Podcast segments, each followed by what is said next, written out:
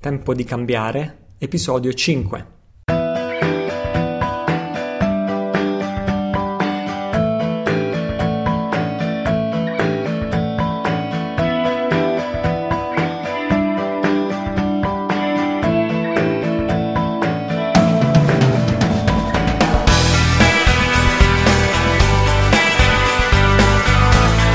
Ciao, benvenuto a Tempo di cambiare, un podcast per nutrire la consapevolezza di quello che accade intorno a noi e dentro di noi.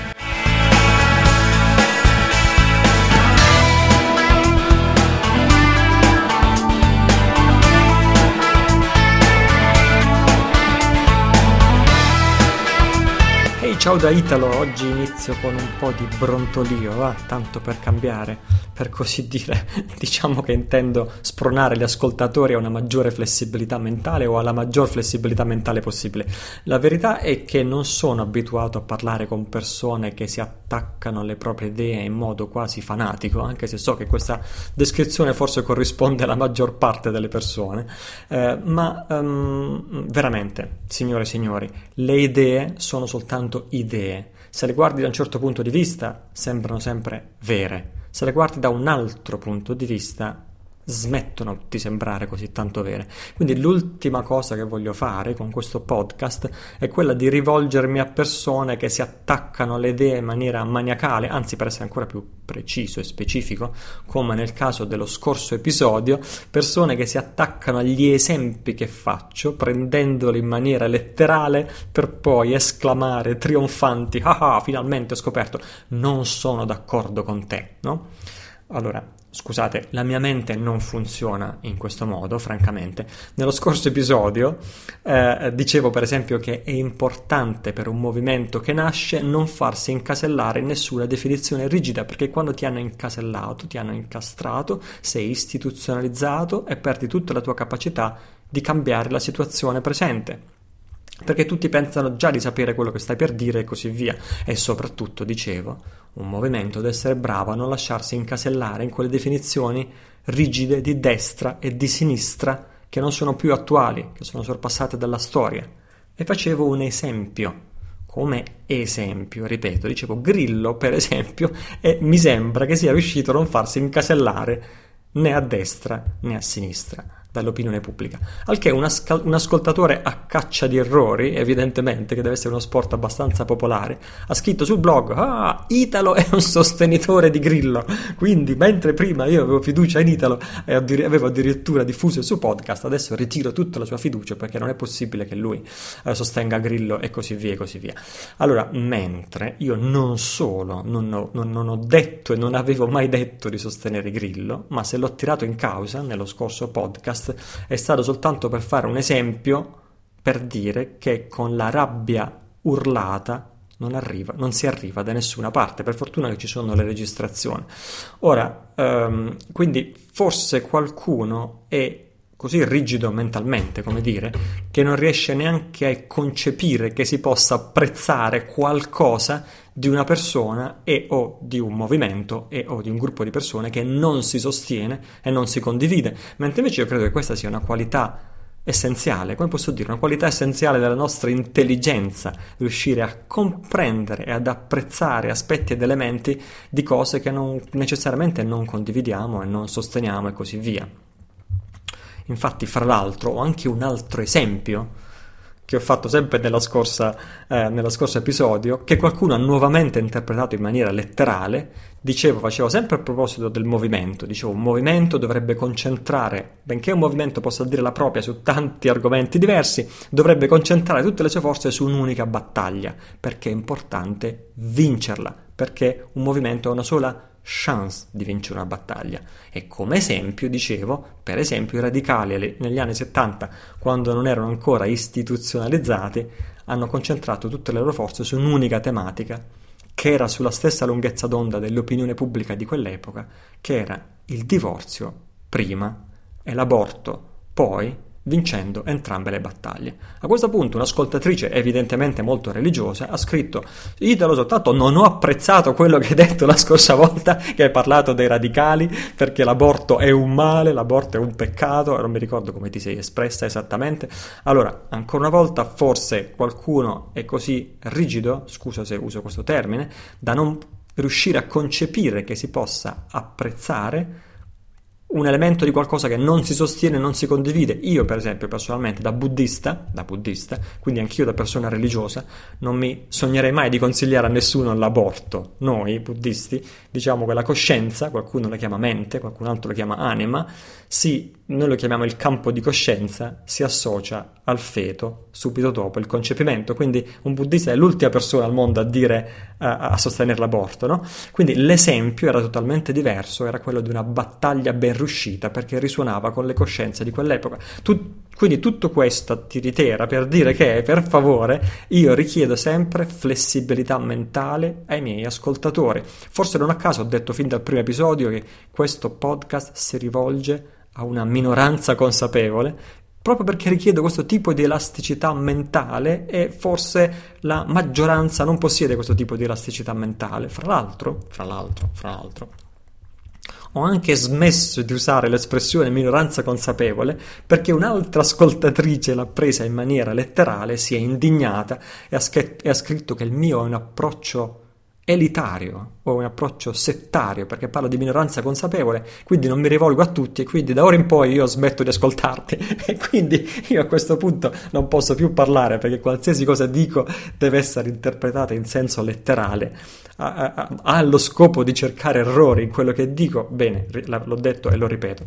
Non sono abituato a lavorare in questo modo sono abituato a parlare con persone che hanno l'intenzione di andare al di là della superficie, registro i miei podcast in un'unica seduta ininterrotta, torno indietro solo per aggiungere la musica, non faccio pause e non ho mai tagliato nulla, quindi non sto a soppesare le parole col bilancino perché non sono un uomo politico che deve fare attenzione alle parole che usa e non sto a soppesare le parole perché non penso che siamo fra bambini capricciosi, no? penso che siamo fra adulti consapevoli, che siamo interessati a indagare, a ragionare con la mente aperta, a metterci, ops, scusa, a metterci insieme soprattutto, non a dire io contro te la penso, sono d'accordo o non sono d'accordo. Siamo interessati a metterci insieme, indagare, ricercare, riuscire a tirare fuori qualcosa di buono da quello che abbiamo capito e che possa essere buono per noi e anche per migliorare il mondo. Quindi se tu rispondi a questa descrizione di apertura mentale chiamiamola così, allora sei benvenuto e sei benvenuta a continuare ad ascoltare questo podcast. Se invece tu facendo un'autoanalisi onesta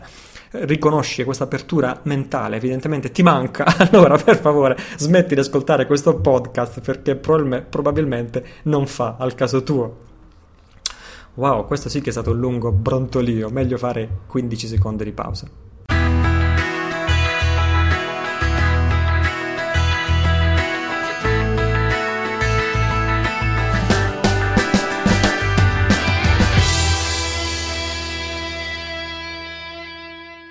Bene, questo è Tempo di Cambiare, lo trovi su www.tempodicambiare.it che è la sede di tutti gli episodi di questo podcast, non solo questo che è il quinto della serie, ma tutte le puntate precedenti comprese anche quelle future, le trovi tutte su www.tempodicambiare.it insieme a tutte le migliaia e migliaia di commenti degli ascoltatori. Scusami per lo sfogo iniziale di questo episodio, sfoghi a parte, sono assolutamente certo di essere in realtà in buona compagnia con i miei ascoltatori, sono certo che ci capiamo e loro capiscono quello che vogliono dire, ascoltatori che sono ormai, come dicevo, alcune migliaia di ascoltatori affezionati e che sono Uh, persone sveglie, intelligenti, dotate di mente aperta, di senso critico, sono la, la creme della creme della consapevolezza, altrimenti probabilmente ascolterebbero altro.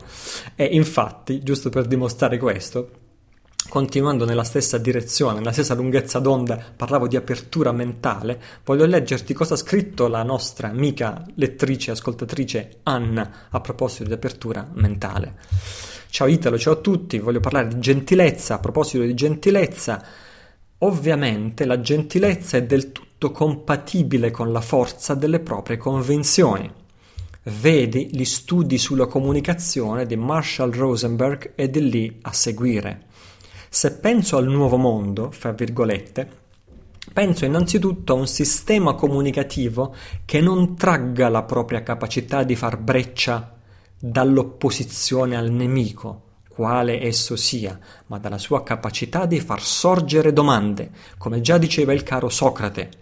Propongo un'associazione di salvaguardia del punto interrogativo. Molto bene, grazie Anna, l'hai detto benissimo, io stesso non avrei potuto dirlo meglio.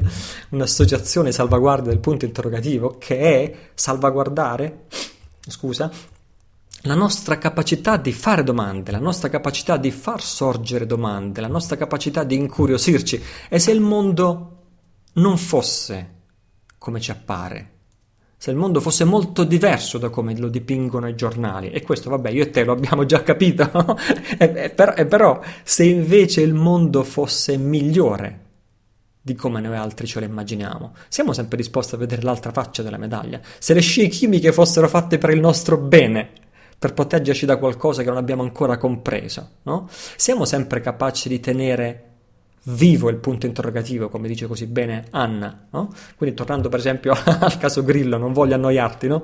Mi hanno accusato sost- accusato tra virgolette, non è che sia un'accusa particolarmente eh, grave, mi hanno accusato che sostengo Grillo. E oggi ho chiarito e ho dichiarato pubblicamente che non sostengo Grillo e il suo movimento, non condivido Grillo e il suo movimento, ma non voglio assolutamente che si dica il contrario, cioè che Italo ha detto di essere contro Grillo, perché io non sono contro e non sono a favore di un bel niente, contro e a favore è un modo di ragionare primitivo che credo che non mi appartiene, soprattutto, non, ecco questo soprattutto lo voglio sotto, sottolineare, rifiuto di associarmi a questa specie di gioco al massacro in cui sono bravissimi soprattutto questi gli, gli, i rivoluzionari in pantofole no? che si divertono a fare il tiro a segno contro chiunque si esponga in prima persona quindi in questo caso Grillo che crede di star facendo qualcosa per migliorare l'Italia allora uno se ne esce fuori eh, i forum, YouTube, tutto pieno di questo. Grillo, ho fatto tutte le ricerche su Grillo. Uh, Grillo appartiene a Casaleggio, che a sua volta appartiene a un'altra azienda, che a sua volta appartiene a una banca, che a sua volta appartiene a Rockefeller, che a sua volta appartiene al nuovo ordine mondiale. Grillo è pagato dal nuovo ordine mondiale. Allora, signore e signori, è facile giudicare e criticare e fare rivoluzionare in pantofole, vero? Ed è facile vedere che chiunque è corrotto e, e, e fa parte del nuovo ordine mondiale, a parte, a parte che nel mondo di oggi come si fa a non appartenere a qualcosa che appartenga a qualcuno che appartiene al nuovo ordine mondiale? Mi sa che se io mi metto a indagare su me stesso da solo, scopro sicuramente di essere, di fare parte senza saperlo di qualche cosa dove la mia azienda o dove il server dove vengono ospitati questi podcast probabilmente appartiene a un'azienda che appartiene a una banca che appartiene a Rockefeller che appartiene al nuovo ordine mondiale eh, dal che si capisce che Italo Cile è un traditore e in realtà è pagato dal nuovo ordine mondiale. Si fa presto a giudicare, criticare e fare rivoluzionare in pantofole e io certamente non voglio associarmi a questo, a questo gioco al massacro perché è così che lo chiamo. Ripeto, non sostengo Grillo per ragioni mie, non, non condivido Grillo per ragioni mie. Nello scorso episodio ho anche detto chiaramente cosa penso della cosiddetta democrazia rappresentativa la democrazia rappresentativa è fatta per essere comprata da chi ha più soldi e questo non è un accidente o un infortunio di percorso. La democrazia rappresentativa cosiddetta è fatta per essere comprata da chi ha più soldi ed è fatta per attrarre personalità disturbate e ambiziose. Ne ho parlato estentiva, estensivamente nel mio quarto episodio che ti, ti, invito ad ascoltare. Quindi io dispero che la democrazia rappresentativa cosiddetta possa essere migliorata dall'interno. Però, se Grillo pensa di poterci riuscire, cosa posso dire? Buona fortuna a lui e soprattutto se alcuni ascoltatori di questo podcast vogliono impegnarsi dall'interno, e intendo dire non solo dall'interno del movimento di Grillo, ma anche dall'interno della democrazia, perché credono che sia giusto farlo, seguendo il proprio intuito, Bene, queste persone hanno tutta la mia approvazione, perfino il mio appoggio, purché rispettano i valori di fondo in cui vogliamo riconoscerci, perché apprezzo sempre le persone che hanno uno slancio e uno spirito idealistico, genuino e vogliono migliorare il mondo. Quindi, tornando a noi, siamo capaci di tenere sempre vivo e sempre aperto il punto interrogativo? Io farò di tutto per aiutarti a fare questo e questa è una delle missioni di questo podcast. Nel podcast numero 3, nell'episodio numero 3, se non ricordo male, ho fatto l'avvocato del diavolo sostenendo una tesi completamente contraria a quello che avevo nel, sostenuto nell'episodio numero 1. Nello scorso episodio ho, parla- ho detto che probabilmente questo non sarà mai un mondo perfetto e non fa parte del nostro destino che si debba manifestare una età dell'oro in realtà sto già, con, sto già accarezzando l'idea di fare uno dei prossimi episodi, o il quinto e il sesto, su come invece potremmo potenzialmente andare in una nuova età dell'oro e in un nuovo, fra virgolette, mondo perfetto. Quindi proverò ancora una volta a fare l'avvocato del diavolo e sostenere la tesi contraria. Um, uh, io credo che l'attaccamento alle idee non sia mai giustificato. Le idee sono soltanto idee quando le contempli, per il periodo in cui tu le contempli, sembrano sempre vere. Però quando poi smetti di intrattenerle, spesso tu stesso sei il primo che ci ripensi a quelle idee. Le idee, nota bene, qualsiasi idea ha sempre un valore relativo, cioè dipende da chi la sta osservando in quel momento. La saggezza, invece, consiste nel non attaccamento alle idee. Esiste un solo tipo di saggezza, ladies and gentlemen. La scorsa volta dicevo esiste un solo tipo di bene. È inutile domandarsi filosoficamente cos'è il bene, perché il bene è uno ed è uno solo. Avere a cuore la felicità degli altri, tanto quanto si ha a cuore la propria. Così, allo stesso modo, adesso sto dicendo, è inutile pensare a cosa sia la saggezza. Esiste una e una sola saggezza. Gli altri sono tutti derivati. La vera saggezza consiste nel non attaccarsi alle idee, perché le idee sono relative.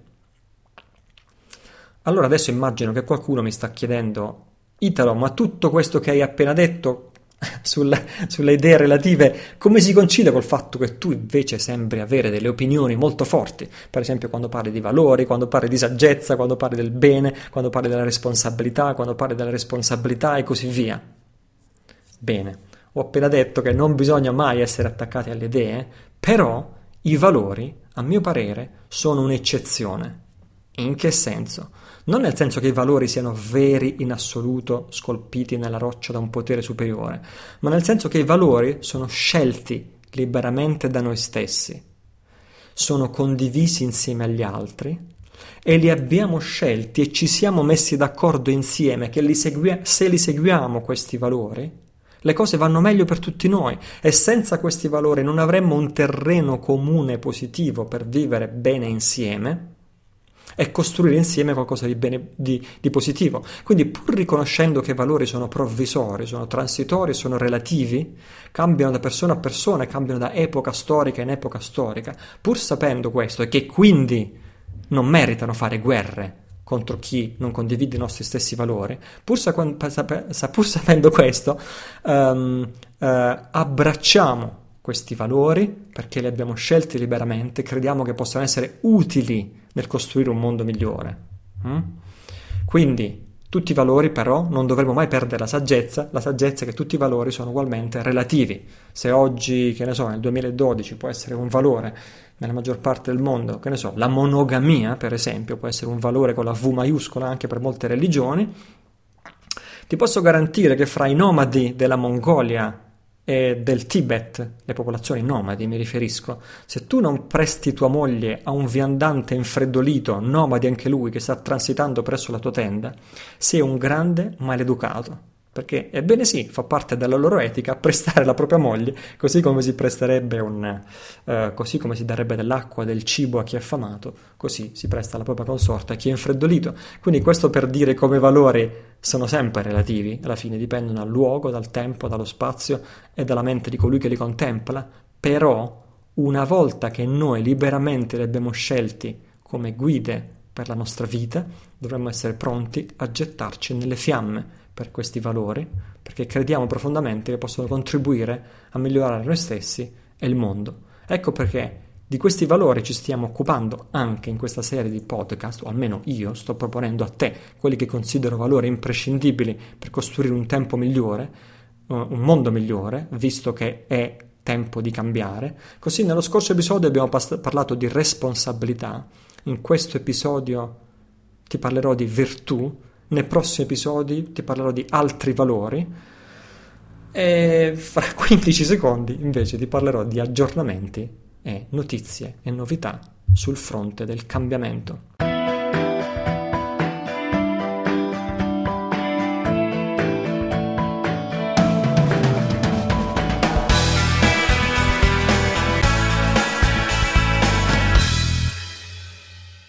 Bene, eccoci arrivati all'angolo degli aggiornamenti, che è la nostra sezione dedicata a essere informati, consapevoli su quello che sta accadendo intorno a noi, come si sviluppano gli eventi che stiamo seguendo e soprattutto a seguire quelle notizie importanti che certamente non troverai mai nei giornali e telegiornali.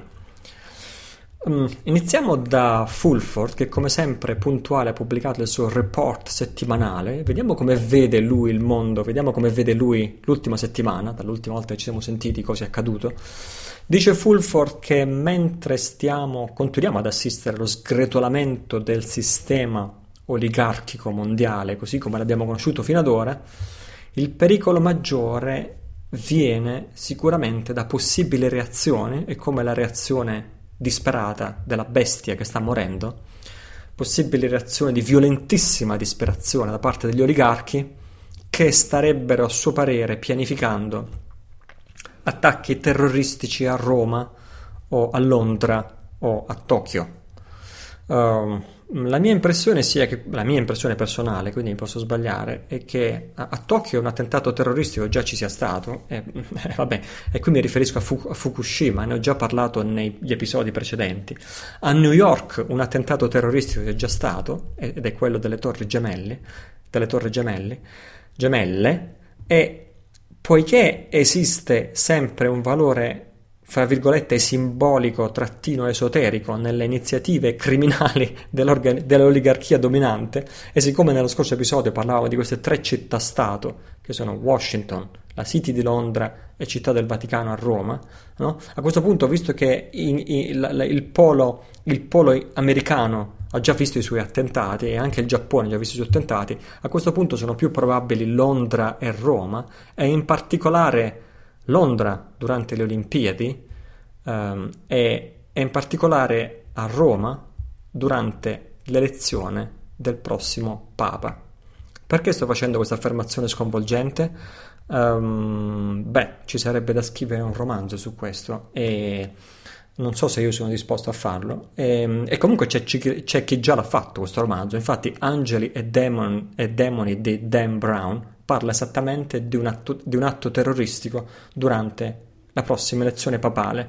Bene, i libri di Dan Brown hanno già dimostrato una certa qualità profetica o una certa qualità di informazione sui fatti, quindi per il momento io interrompo questo argomento e non so se lo riprendo. Nel frattempo magari riguardati il film Angeli e Demoni e um, pensa un po' tu a immaginare um, cosa potrebbe esserci dietro. A parte questo, um, Um, continuiamo col report di Benjamin Fulford. Uh, la scorsa volta parlava di questo confronto dove erano venuti quasi alle mani, come diremmo noi, o quasi alle armi, fra gli Stati Uniti da una parte nel tentativo di recuperare una parte dell'oro globale conservato nelle Filippine e la Russia-Cina per la prima volta in un'esercitazione navale aerea congiunta. Uh, questa volta c'è un'altra grande notizia e, e questo è per la, i prossimissimi giorni, cioè per, per, i primissimi giorni di maggio, se non ricordo male dal 5 al 9 maggio, qualcosa del genere, o dal 7 al 9 maggio, o dal 7 all'11, qualcosa del genere, c'è um, um, programmata un'enorme, grande manovra militare, aprite bene le orecchie, una grande manovra militare congiunta fra gli Stati Uniti e la Russia sul territorio americano. Ha capito bene, nel caso tu non l'abbia capito, prova a ripeterlo, e per la prima volta nella storia ci sarà una grande manovra militare congiunta fra gli Stati Uniti d'America e ampi reparti dell'esercito russo direttamente sul suolo americano. Cosa stia per accadere durante questi giorni nessuno lo sa. Comunque il commento di Benjamin Fulford è che ehm, questo dimostra che i vecchi stati nazionali non esistono più no? Russia-Cina contro Stati Uniti, Stati Uniti e Russia insieme sul suolo americano e così via.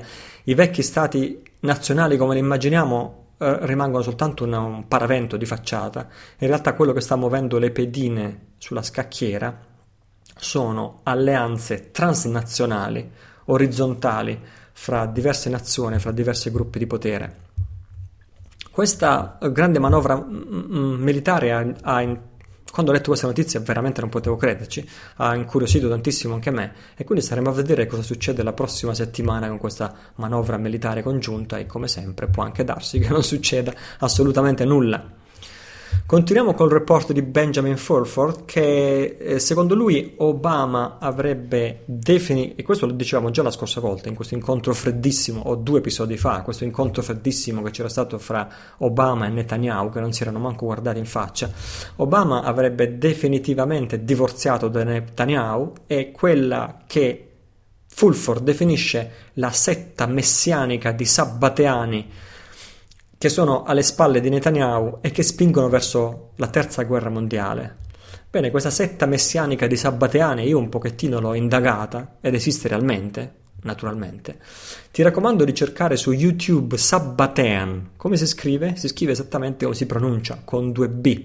Sabba con due B, Sabbatean, che ovviamente in inglese significa sabbateano, ammesso che sia questa la parola corretta in lingua italiana. Se tu cerchi su YouTube un video inserendo la, la chiave di ricerca Sabbatean, il primo in classifica che ti viene su YouTube è un video che definire scioccante a dir poco, in cui Netanyahu prende soldi, prende assegni e prende ordini dal rabbino capo di questa setta messianica dei sabbatiani che gli dice, che gli dice ci sono i sottotitoli in inglese nel caso che tu quando andrai a vedere questo video non capisca i sottotitoli in inglese ti traduco io cosa dice dice non stai facendo abbastanza è ora che ti sbrighi a fare qualcosa di concreto per accelerare la venuta del Messia il Messia non è ancora arrivato, quindi significa che tu non ti stai dando da fare abbastanza. Per favore, sbrigati.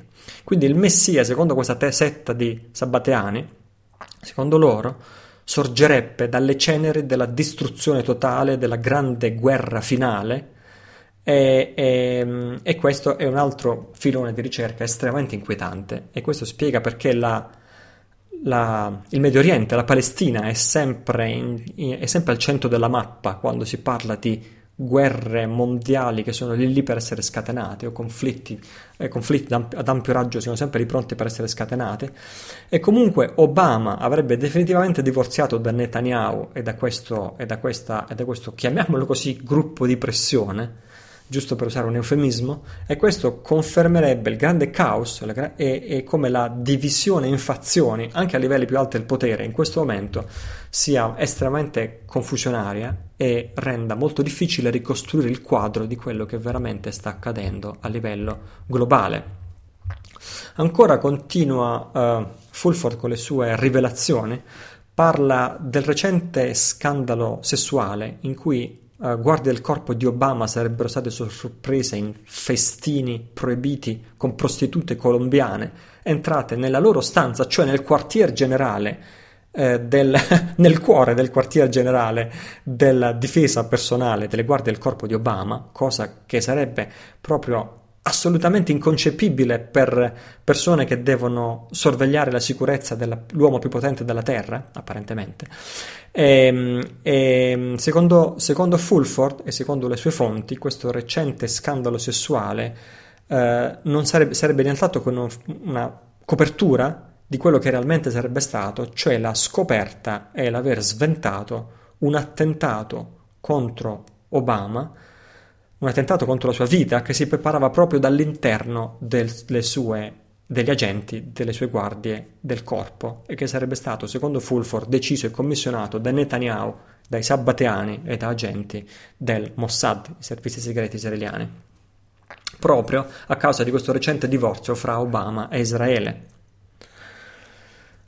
Ancora, Benjamin Fulford parla, torna naturalmente a parlare anche degli arresti di massa, per gli arresti di massa dice che eh, sono ancora in agenda naturalmente, ma si attende la definizione di tutti i dettagli per quanto riguarda soprattutto l'aspetto più delicato di tutti, che è la transizione dal vecchio sistema economico al nuovo sistema finanziario, affinché chiunque abbia onestamente lavorato, onestamente guadagnato, onestamente messo da parte dei risparmi e o dei capitali legittimi non debba soffrire le conseguenze del buttare al mare il vecchio sistema finanziario, la sostituzione col nuovo eh, e veda tutelato in modo tale che chi ha acquisito qualcosa in maniera legittima e meritata non debba veder, vederselo uh, uh, uh, azzerare. Questa circostanza è confermata anche da Drake, di cui andremo a parlare Adesso in realtà ne parliamo subito, andiamo a parlare di Drake, che quello che è stato l'episodio mh, del podcast, anche questo settimanale tenuto da Drake, anche questo un audio fiume di svariate ore e anche questo ancora una volta ho ascoltato per te. E questo era avantieri, l'altro ieri, domenica, mentre registro, um, anche se devo dire di queste quattro ore io ti faccio una sintesi non perché non le ritengo interessanti non voglio dirti tutto, ma un po' perché la mia mente non funziona con la mente come la mente di un giornalista, bensì funziona più come la mente di una persona che cerca l'essenza da cui trarre una lezione utile e poi magari è più su questo che mi concentro se non sui dettagli. Ecco, diciamo che la mia mente è poco concentrata sui dettagli.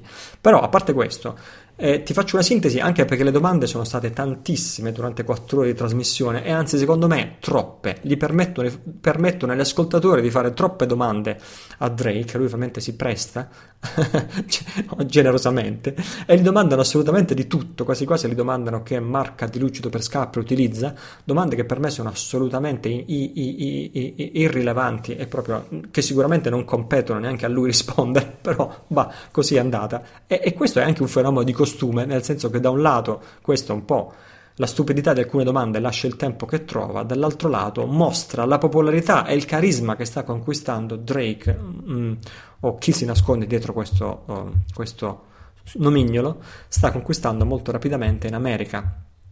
Ora, le informazioni che lui dà, le domande sono tantissime, le informazioni a cui risponde sono, le domande a cui risponde sono tante, le informazioni che dà sono numerose. Uh, la più scioccante di tutte, secondo me, è paradossalmente secondaria rispetto all'argomento principale del podcast ed è una sequenza di domande che gli fanno quasi casualmente sulle scie chimiche. Per quanto mi riguarda, anche se tutti aspettano domande su quando ci saranno gli arresti, aspettano risposte da Drake su quando ci saranno gli arresti di massa, per quanto mi riguarda questo invece è il vero scoop, se così si può dire, di, di, così si può dire di questo episodio del podcast, perché gli fanno alcune domande eh, eh, all'inizio gli domandano, ma eh, il, cioè voglio dire, è interessante per noi che stiamo seguendo questa problematica delle scie chimiche eh, fin dal primo episodio, vederla esposta in una chiave completamente diversa da quella che ci aspettavamo. Prima, all'inizio gli fanno una domanda, dicono, ma il problema delle scie chimiche verrà affrontato di petto quando ci sarà il nuovo e quando gli oligarchi verranno destituiti? Anzi, domandano, ma come mai non sta non sta già venendo affrontato di petto questo problema dalle elite dell'esercito all'interno del Pentagono che sono a favore del cambiamento. E a questo punto Drake risponde sorprendentemente non posso entrare nel merito, che già questo per me è un inizio di risposta scioccante. Non posso entrare nel merito ho dei colleghi che hanno accesso ai più alti livelli perfino negli aeroporti noti per ospitare le operazioni degli aerei che errorano le scie chimiche nei cieli americani ed europei. E dice Drake, chiederò a loro se anche in quei campi ci sono, ci stanno succedendo trame illegali. E quindi, e questa è già di per sé una risposta scioccante perché sta dicendo non posso dire niente, mi andrò a informare se per caso anche lì sta succedendo qualcosa che non va. A quel punto uh, un, un, un, ascoltatore evidentemente che ha accolto la, la risposta di Drake e ha accolto anche la sua reticenza a risponderlo, gli ha fatto una domanda a trabocchetto a cui non potevano rispondere. Le domande sono tutte fatte in diretta, eh, viene passata la, la, parola all'ascoltatore e l'ascoltatore in diretta formula una domanda e una gentile donzella domanda Drake, Esistono dei benefici per la salute pubblica nelle scie chimiche di cui noi, il pubblico, non siamo a conoscenza? E Drake risponde assolutamente sì, confermato. Poi dice se stanno utilizzando anche le scie chimiche a fini criminali, cercherò di informarmi al più presto, però ti posso confermare che esistono benefici per la salute del pubblico nel programma delle scie chimiche. E questa è la seconda risposta scioccante per noi che stiamo seguendo anche questo argomento. nel giro di pochi minuti. La terza e ultima e suprema scioccante, risposta scioccante arriva non in risposta a una domanda sulle scie chimiche, ma qualcosa deve essere scattato nella mente di Drake quando gli fanno una domanda apparentemente scorrelata, molto più avanti, alla fine della trasmissione, una domanda sull'inquinamento delle radiazioni sul territorio degli Stati Uniti d'America che sarebbero arrivate, la, cui, la nube radioattiva che sarebbe arrivata al disastro di Fukushima, a che punto è la situazione e se l'allarmismo è ingiustificato o se veramente ci sono preoccupazioni per la salute pubblica da questa nube radioattiva.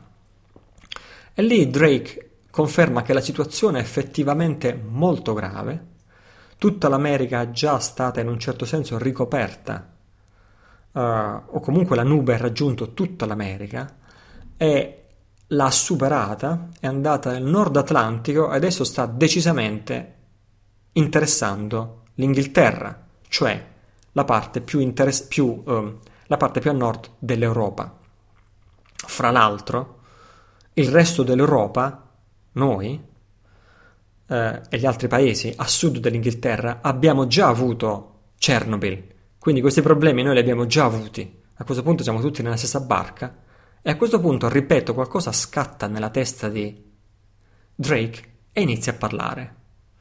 Dice sì, la situazione è questa, è molto grave, ci sono queste radiazioni, ma di questi ci si sta prendendo cura attraverso le scie chimiche.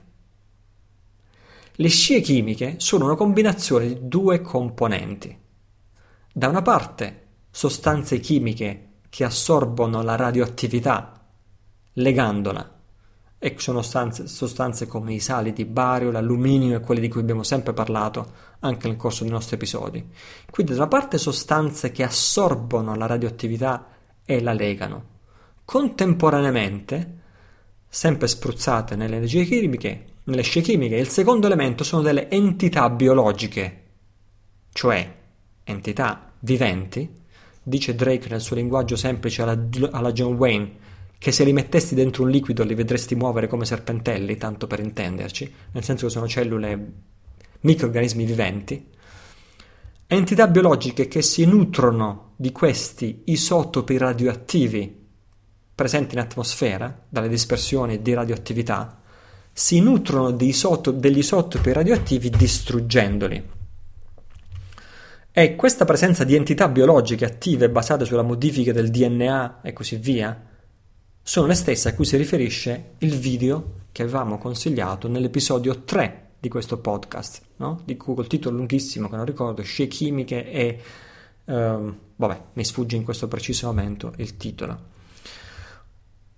Oh, come se non bastasse, Drake specifica che ci sono diversi tipi di isotopi radioattivi e quindi ci sono diversi tipi di microorganismi che sono in grado di nutrirsi di questi diversi tipi di isotopi e di conseguenza vengono usati diversi tipi di scie chimiche a seconda dei tempi, a seconda dei luoghi, a seconda delle zone del pianeta. Secondo Drake, alcuni effetti collaterali dannosi di queste scie chimiche si sarebbero scoperti.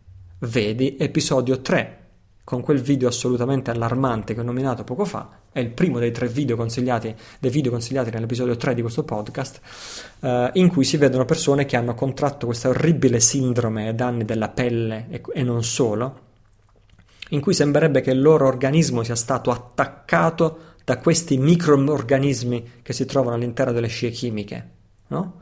Quindi sono stati scoperti effetti collaterali dannosi, in effetti, però da una parte cito sempre Drake, c'è una lobby chimica farmaceutica molto potente che ha il monopolio sulla fabbricazione, sulla fornitura di queste scie chimiche.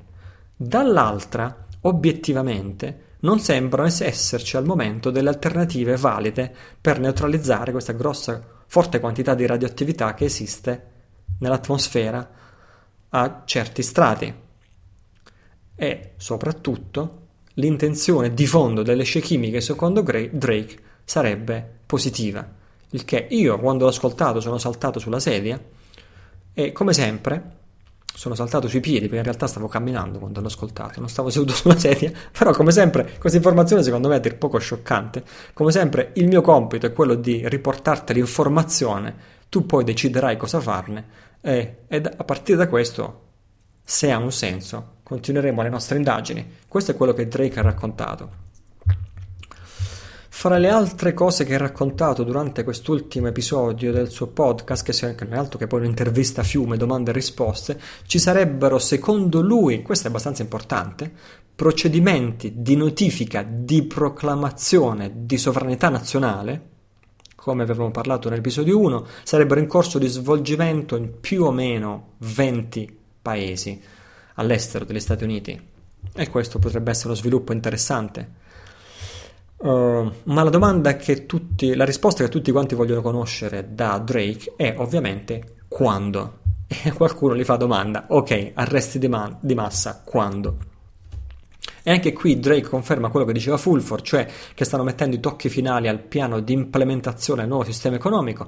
Precisa anche che questo nuovo sistema finanziario non sarà il Nesara, Nesara che è una sigla di cui molti parlano, anche molte fonti di canalizzazione parlano di questo Nesara, secondo Drake fu progettato da David Rockefeller quale possibile piano B nel caso o nel momento in cui sarebbe fallito l'attuale sistema finanziario.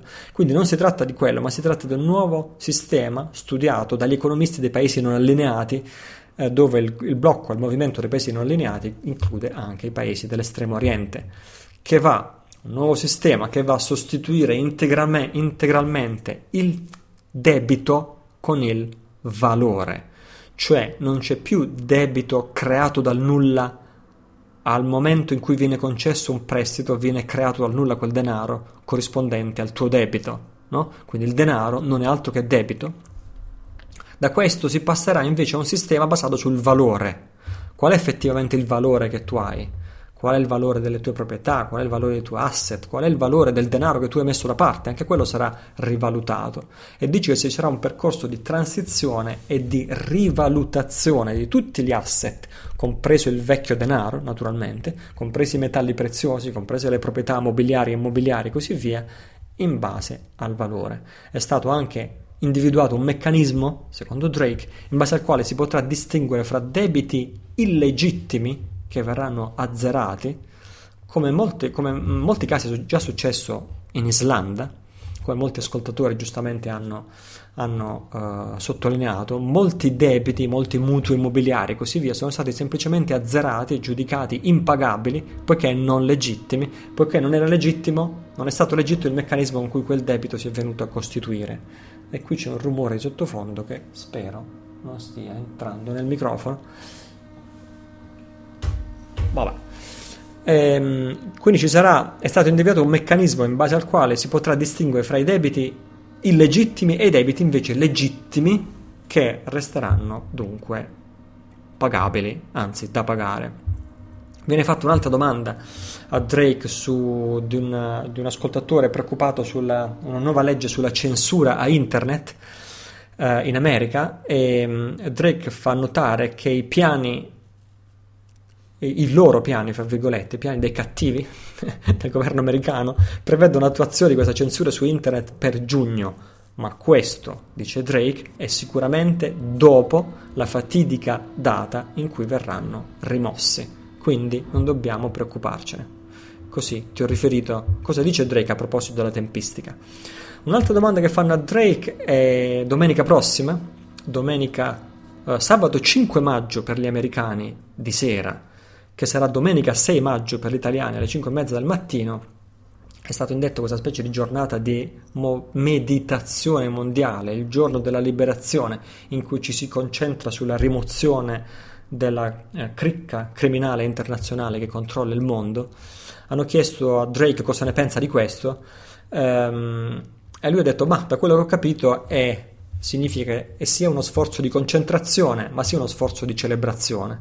È quello che dice io, che quello che dico io, dice Drake, è celebrate pure la, vostra, la nostra liberazione, perché questo momento sta arrivando molto più velocemente di quanto non possiate immaginare. Quindi queste sono tutte le indicazioni che Drake ha dato finora a riguardo dei tempi, della tempistica. Molti, fra l'altro, e qui approfitto per una lieve divagazione, hanno chiesto a me cosa ne penso. Ops, scusate i rumori di sottofondo hanno chiesto a me cosa ne penso uh, io di questa giornata della liberazione, di una sorta di meditazione mondiale coordinata, collettiva, a distanza, in cui si visualizza la liberazione del mondo.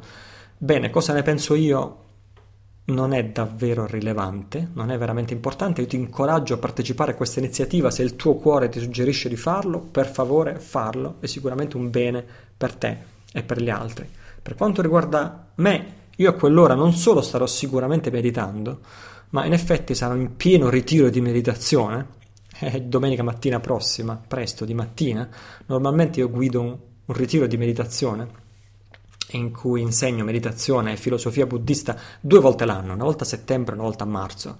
Però quest'anno è saltato l'appuntamento di marzo, così una cinquantina di studenti, fra quelli che mi seguono da più lungo tempo, mi hanno chiesto di poter venire qui a Malta e fare un po' di pratica tutti insieme. E così sarà a partire da dopodomani, giovedì, fino a domenica prossima, faremo quattro giorni di ritiro di meditazione, quindi a quell'ora io starò meditando di certo.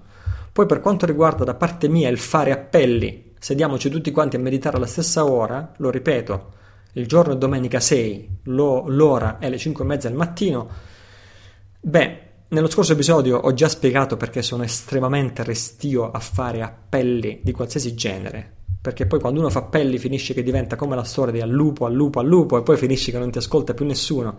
Personalmente preferisco salva- riservarmi gli appelli per cose in- super importanti e o emergenze che probabilmente arriveranno e pro- probabilmente ci aspettano nel prossimo futuro da una parte. Dall'altra parte, non so come dirlo questo, chiedo pubblicamente scusa. Nella meditazione io sono fondamentalmente una persona di formazione tradizionale. Ho praticato per quasi 25 anni alla scuola dei maestri orientali e c'è qualcosa dentro di me che mi impedisce di meditare sull'arresto di altre persone.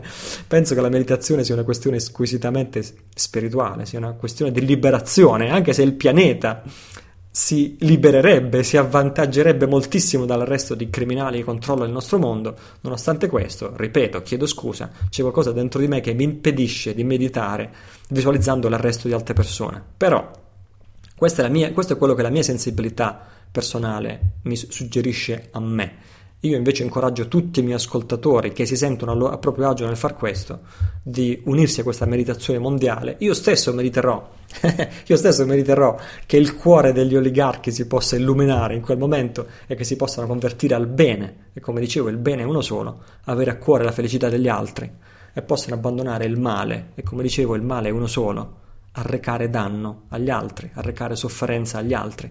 Se impediamo agli oligarchi di fare del male, staremo facendo anche il loro bene, perché staremo impedendo loro di accumulare tutto il karma negativo che stanno accumulando. Detto questo, torniamo all'attualità, torniamo agli aggiornamenti. Uh, ancora una volta, questo è. Torniamo agli aggiornamenti, torniamo a. Um, Sì, uh, stavo un attimino analizzando quella che era un po' la, la, morale della favola, cioè qual è la mia impressione complessiva tornando a Drake di come si sta evolvendo la situazione in America dal punto di vista di Drake. Ho visto le centinaia di domande che riceve Drake durante la trasmissione e anche sui forum per addetti ai lavori, fra virgolette, che non sono quelli New Age, ma sono sempre, come ti dicevo, ambienti militari, paramilitari, della milizia gli americani hanno questa cosa chiamata militia, che è fondament- fondamentalmente volontaria e locale ed è armata ed è permessa dalla Costituzione americana, quindi hanno delle cose che noi mm, non, non, non, conosciamo, non sappiamo neanche bene come funzionano. Però ecco, questo, è tutto un mondo sommerso di addetti ai lavori ed è foro, su questi forum che Drake ogni tanto appare e risponde alle domande e ne sto seguendo alcuni di questi forum e devo dire che in tutti questi, dallo scetticismo iniziale, si sta passando veramente al siamo tutti con te. E poi dal siamo tutti con te si sta passando molto velocemente al oh Drake, quando si comincia, dacci il via che noi scendiamo in campo. E poi da quando si comincia si, si sta addirittura passando molto velocemente a, a, a, a, Drake, che diavolo stiamo aspettando? Se non adesso, quando? Sbrighiamoci per favore, il tempo sta passando inutilmente. Quindi io vedo all'orizzonte veramente una miscela esplosiva e queste sono mie osservazioni, non c'entra più Drake e, e, e sia Drake che la situazione presente sono andati probabilmente anche oltre le stesse intenzioni di Drake. Io vedo veramente una miscela esplosiva all'orizzonte, perché da una parte sia fra i militari, sia fra i civili, in America c'è una crescente esasperazione per come viene non rispettata fondamentalmente la Costituzione degli Stati Uniti d'America.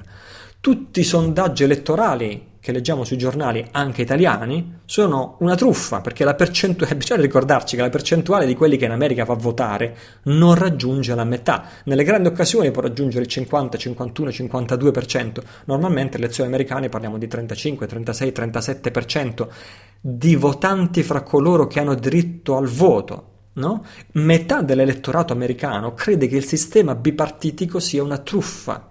Quindi ecco perché si sta creando questa miscela esplosiva proprio in quest'anno che già di per sé è esplosivo, il 2012, e che fra l'altro vedrà anche l'elezione del nuovo presidente uh, della Repubblica uh, americano.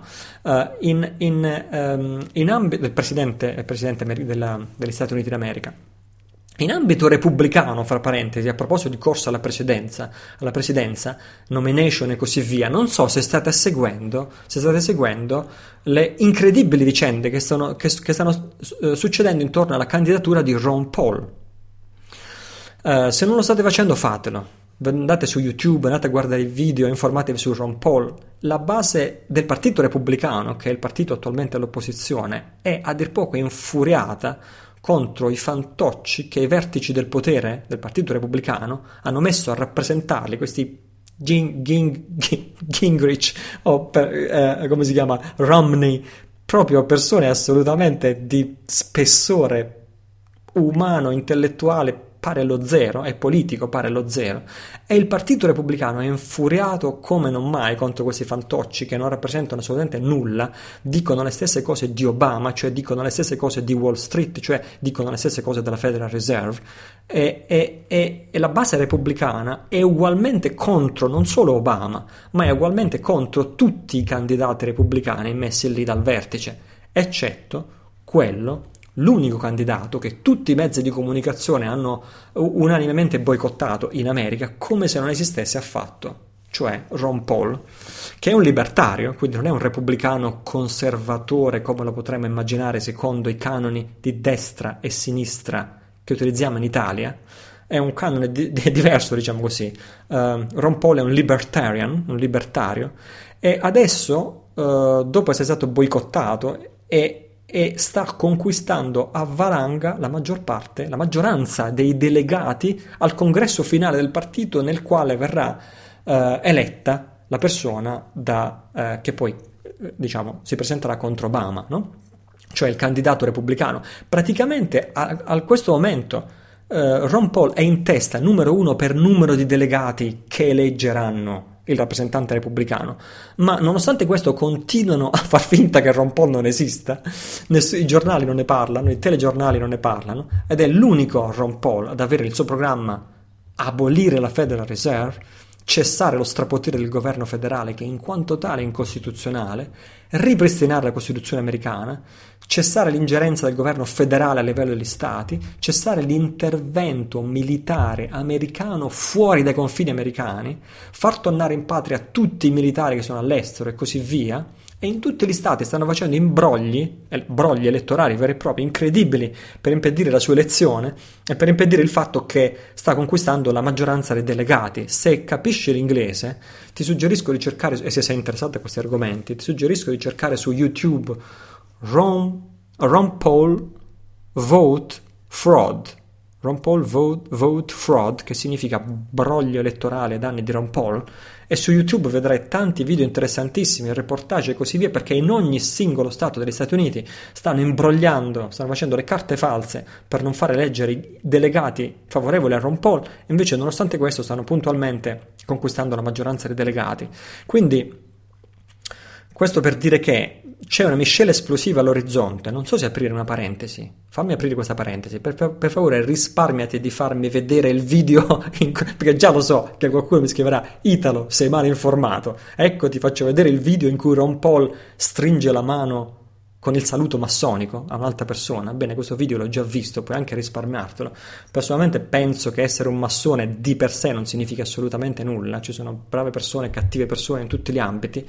E, ehm, personalmente credo che in questo momento Ron Paul sia l'unica persona che possa fare una differenza e produrre un cambiamento positivo, ma veramente l'unica, veramente l'unica, uh, quello che a me sembra di vedere all'orizzonte. Insomma, ripeto, a parte questo, io vedo una miscela esplosiva all'orizzonte degli Stati Uniti d'America e mi sembra che il discorso Drake sarà una bufala o non sarà una bufala. Mi sembra quasi superato questo discorso. Mi sembra osservare la situazione e che si sia raggiunto un vero e proprio punto di non ritorno. Quindi che se per assurdo Drake adesso si fermasse o se Drake si svelasse essere un bidone, secondo me in America adesso scoppierebbe la guerra civile e questa è una predizione, non lo sto dicendo alla, alla, leggera. Io vedo l'America all'immediata vigilia di una guerra civile se quello che dice Drake non è vero. Ma ti faccio l'esempio, la scorsa settimana nel Nuovo Messico 150 persone armate della milizia locale hanno cacciato una ventina di agenti federali. Dovete sapere che gli agenti federali vengono mandati al governo federale, che ripeto non dovrebbe esistere secondo la Costituzione americana, a commettere ingerenze di ogni tipo anche nella microregolamentazione delle cose che, eh, eh, quotidiane. Per esempio, eh, questo esempio riguarda la, le campagne.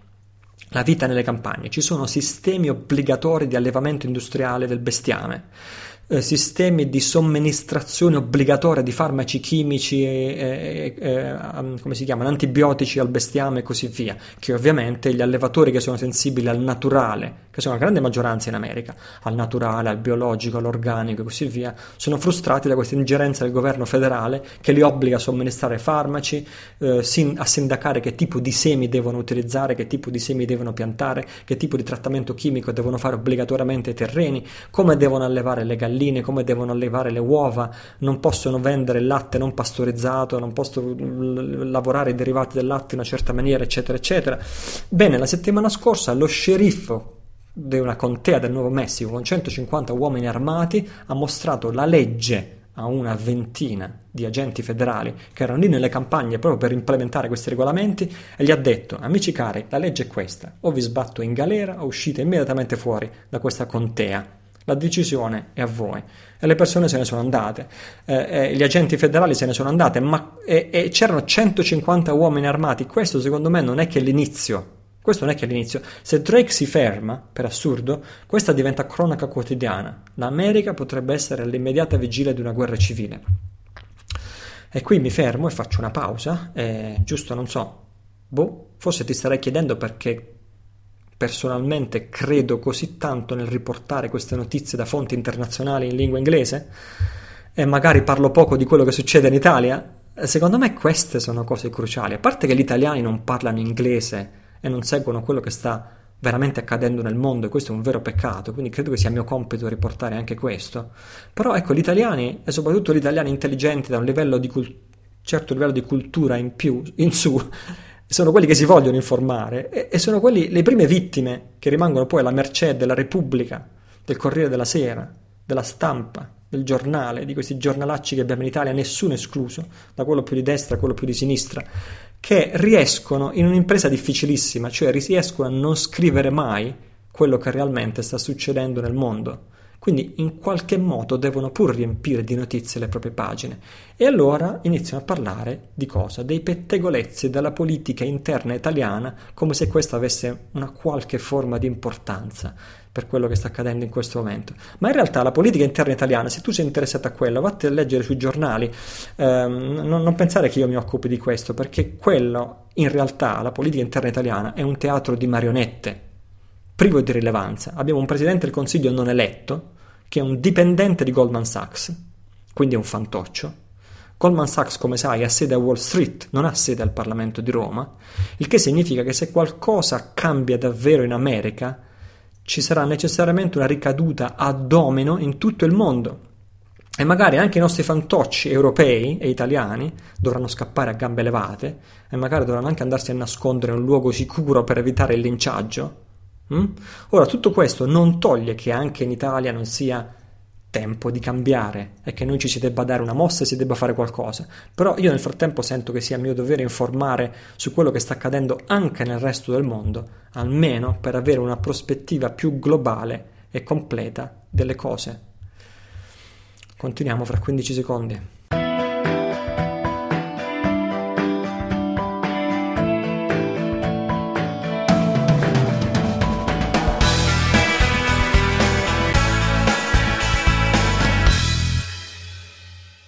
Bene, ritorniamo a un discorso che mi sta tantissimo a cuore, continuando il discorso che abbiamo iniziato la scorsa volta e di cui ho accennato anche in questo episodio.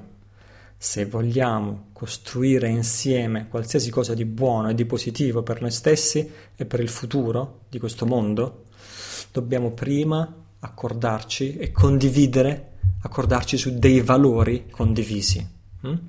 Ci sono dei valori che ti sto proponendo. La scorsa volta ti ho parlato di responsabilità, ci sarebbe molt'altro da dire magari ci ritornerò. La responsabilità è uno di questi valori. In questo episodio voglio parlarti della virtù. Secondo me la virtù è una qualità ed è un valore di straordinaria importanza e adesso cercherò di dirti qualcosa di come lo penso e come lo vedo io e di cosa intendo io per virtù, ma sono convinto che è uh, un concetto talmente insito dentro ciascuno di noi che tu già sai adesso, senza che io abbia spiegato, senza che abbia, abbia detto niente, già capisci intuitivamente dentro di te, guardando nella tua coscienza, cosa significa virtù, cosa significa un comportamento virtuoso di cui poter essere degni, da poter riconoscere come proprio a testa alta. Mm? Virtù. Virtù per me significa prima di tutto non danneggiare gli altri ma concretamente con i comportamenti della vita quotidiana, non in senso astratto o filosofico. Virtù significa non arrecare sofferenza agli altri, non creare danno agli altri con i propri comportamenti fisici, verbali, cioè la parola, e mentali, perché anche i pensieri, anche i pensieri ostili, i pensieri nocivi, i pensieri negativi creano danno agli altri. Però attenzione, Finora si è sempre affrontato il punto della virtù e del non danneggiare gli altri. Di solito la nostra mente cosa pensa quando pensiamo virtù? Non danneggiare gli altri, non arrecare sofferenza agli altri. Subito la nostra mente pensa la legge. Ci sono le leggi che tutelano le comunità umane affinché non ci si debba danneggiare gli uni con gli altri, ci sono i dieci comandamenti, ci sono le regole della civile convivenza, ci sono gli insegnamenti di tutte le religioni, no? che a certi livelli di speculazioni filosofiche si differenziano le une con le altre, però a livello della morale, bene o male, tutte le, regioni, le religioni del mondo sono sempre le stesse. Non danneggiare gli altri, non uccidere, non rubare, non mentire e così via, no? sono sempre uguali dappertutto. Però ecco, questo punto di vista, no? così come anche quello che ci insegnano quando siamo piccoli e quello che ci è permesso fare, quello che non ci è permesso fare, questo, questo particolare punto di vista che scatta nella nostra mente quando pensiamo a non danneggiare gli altri, in realtà ha sempre reso un cattivo servizio alla causa della virtù, perché fa sembrare la, la virtù come una disposizione calata dall'alto. Mm? I dieci comandamenti scolpiti nella pietra. Oggi voglio parlare della virtù da un punto di vista completamente diverso, cioè dal punto di vista della nostra stessa felicità, come la virtù è qualcosa che conviene a noi dal, punto, dal punto di vista della nostra stessa felicità, che è un'angolatura di cui eh, nessuno parla praticamente, non è quella di cui, di cui si parla normalmente quando si parla di virtù o di non danneggiare gli altri. Quindi sì, proprio dal punto di vista della felicità. Noi tutti vogliamo essere felici, no? Pensiamo che la felicità consista nel realizzare i nostri obiettivi, consiste nel realizzare i nostri sogni e così via. E quando ci riusciamo, questo lo chiamiamo successo. Però attenzione, il successo senza virtù non porta alla felicità. Qualsiasi grado di successo, anche un altissimo grado di successo mondano, finanziario, economico, imprenditoriale, eh, affettivo, qualsiasi sia la definizione di successo per te, qualsiasi grado di successo non porta di per sé alla felicità se non è accompagnato anche dalla virtù. Come è esemplificato dal classico stereotipo dell'imprenditore che ha successo, che è straricco e che però è anche super stressato. Questo è il classico esempio. Ma questo non vale soltanto per l'imprenditore, la persona di successo che, come posso dire, è ricca ma infelice e stressata. Questo vale per ciascuno di noi nel proprio piccolo. Il successo o il riuscire nei nostri sogni, nei nostri desideri, le nostre aspirazioni, senza la virtù non ci porterà mai alla felicità. Cosa significa la virtù? O, o meglio, cosa significa senza virtù? Proviamo a definire cosa significa l'assenza di virtù nella nostra vita. Esiste, esiste un singolo fattore che è capace di vanificare qualsiasi sforzo che noi vogliamo fare per avere successo nel mondo, avere successo nel lavoro, avere successo economico, eh, il nostro sviluppo spiri- eh, spirituale, il nostro sviluppo personale, la nostra capacità di migliorare il mondo, la nostra capacità di migliorare noi stessi, le nostre famiglie e così via, no? Noi tutti aspiriamo a una vita migliore, fra virgolette, altrimenti non staresti ascoltando questo podcast. Noi tutti leggiamo libri che, che, che elevano i nostri pensieri, le nostre conoscenze, oppure noi andiamo alla ricerca di soluzioni per i nostri problemi, vogliamo migliorare, cerchiamo di capire come si potrebbero risolvere i problemi del mondo, seguiamo corsi di miglioramento personale, a volte insegniamo, noi stessi siamo insegnanti, trainer, coach, insegnanti, questo e quest'altro di sviluppo personale, a volte meditiamo, a volte preghiamo o pratichiamo altri metodi di sviluppo spirituale a volte facciamo in modo che gli altri sappiano che noi siamo delle persone virtuose o, o siamo delle persone impegnate nell'automiglioramento, nella meditazione e così via. Siamo uh, orgogliosi di questo. Quindi facciamo degli sforzi in questo senso, nel miglioramento dentro di noi e intorno a noi. Possiamo essere degli attivisti sociali e anche in questo caso facciamo degli sforzi verso quello che a noi sembra il bene. Bene. Tutto questo, tutto questo tutti questi nostri sforzi sono vanificati da un singolo fattore, che poi è responsabile di tutti i nostri insuccessi. E questo singolo fattore è la nostra noncuranza nei comportamenti quotidiani. Lo ripeto, è la nostra noncuranza nei comportamenti quotidiani. Ha voglia cambiare il mondo, ha voglia costruire un mondo utopistico, migliore, ideale, perfetto, un'età dell'oro e così via. Ma tu come ti comporti nella vita quotidiana? Quando ti accade un imprevisto che non ti aspettavi, come reagisci? Reagisci urlando e scalpitando in maniera imbarazzante davanti a tutte le persone che ti stanno intorno? O quando ti accade un imprevisto, una cosa brutta che non ti aspettavi, come dicevo poco fa o un altro episodio, tutti quanti siamo capaci di dare il meglio di, no- di noi stessi e di mostrare il volto, no- il volto migliore di noi stessi quando le cose vanno bene. Tutti sono capaci, le persone ordinarie sono capaci di fare questo.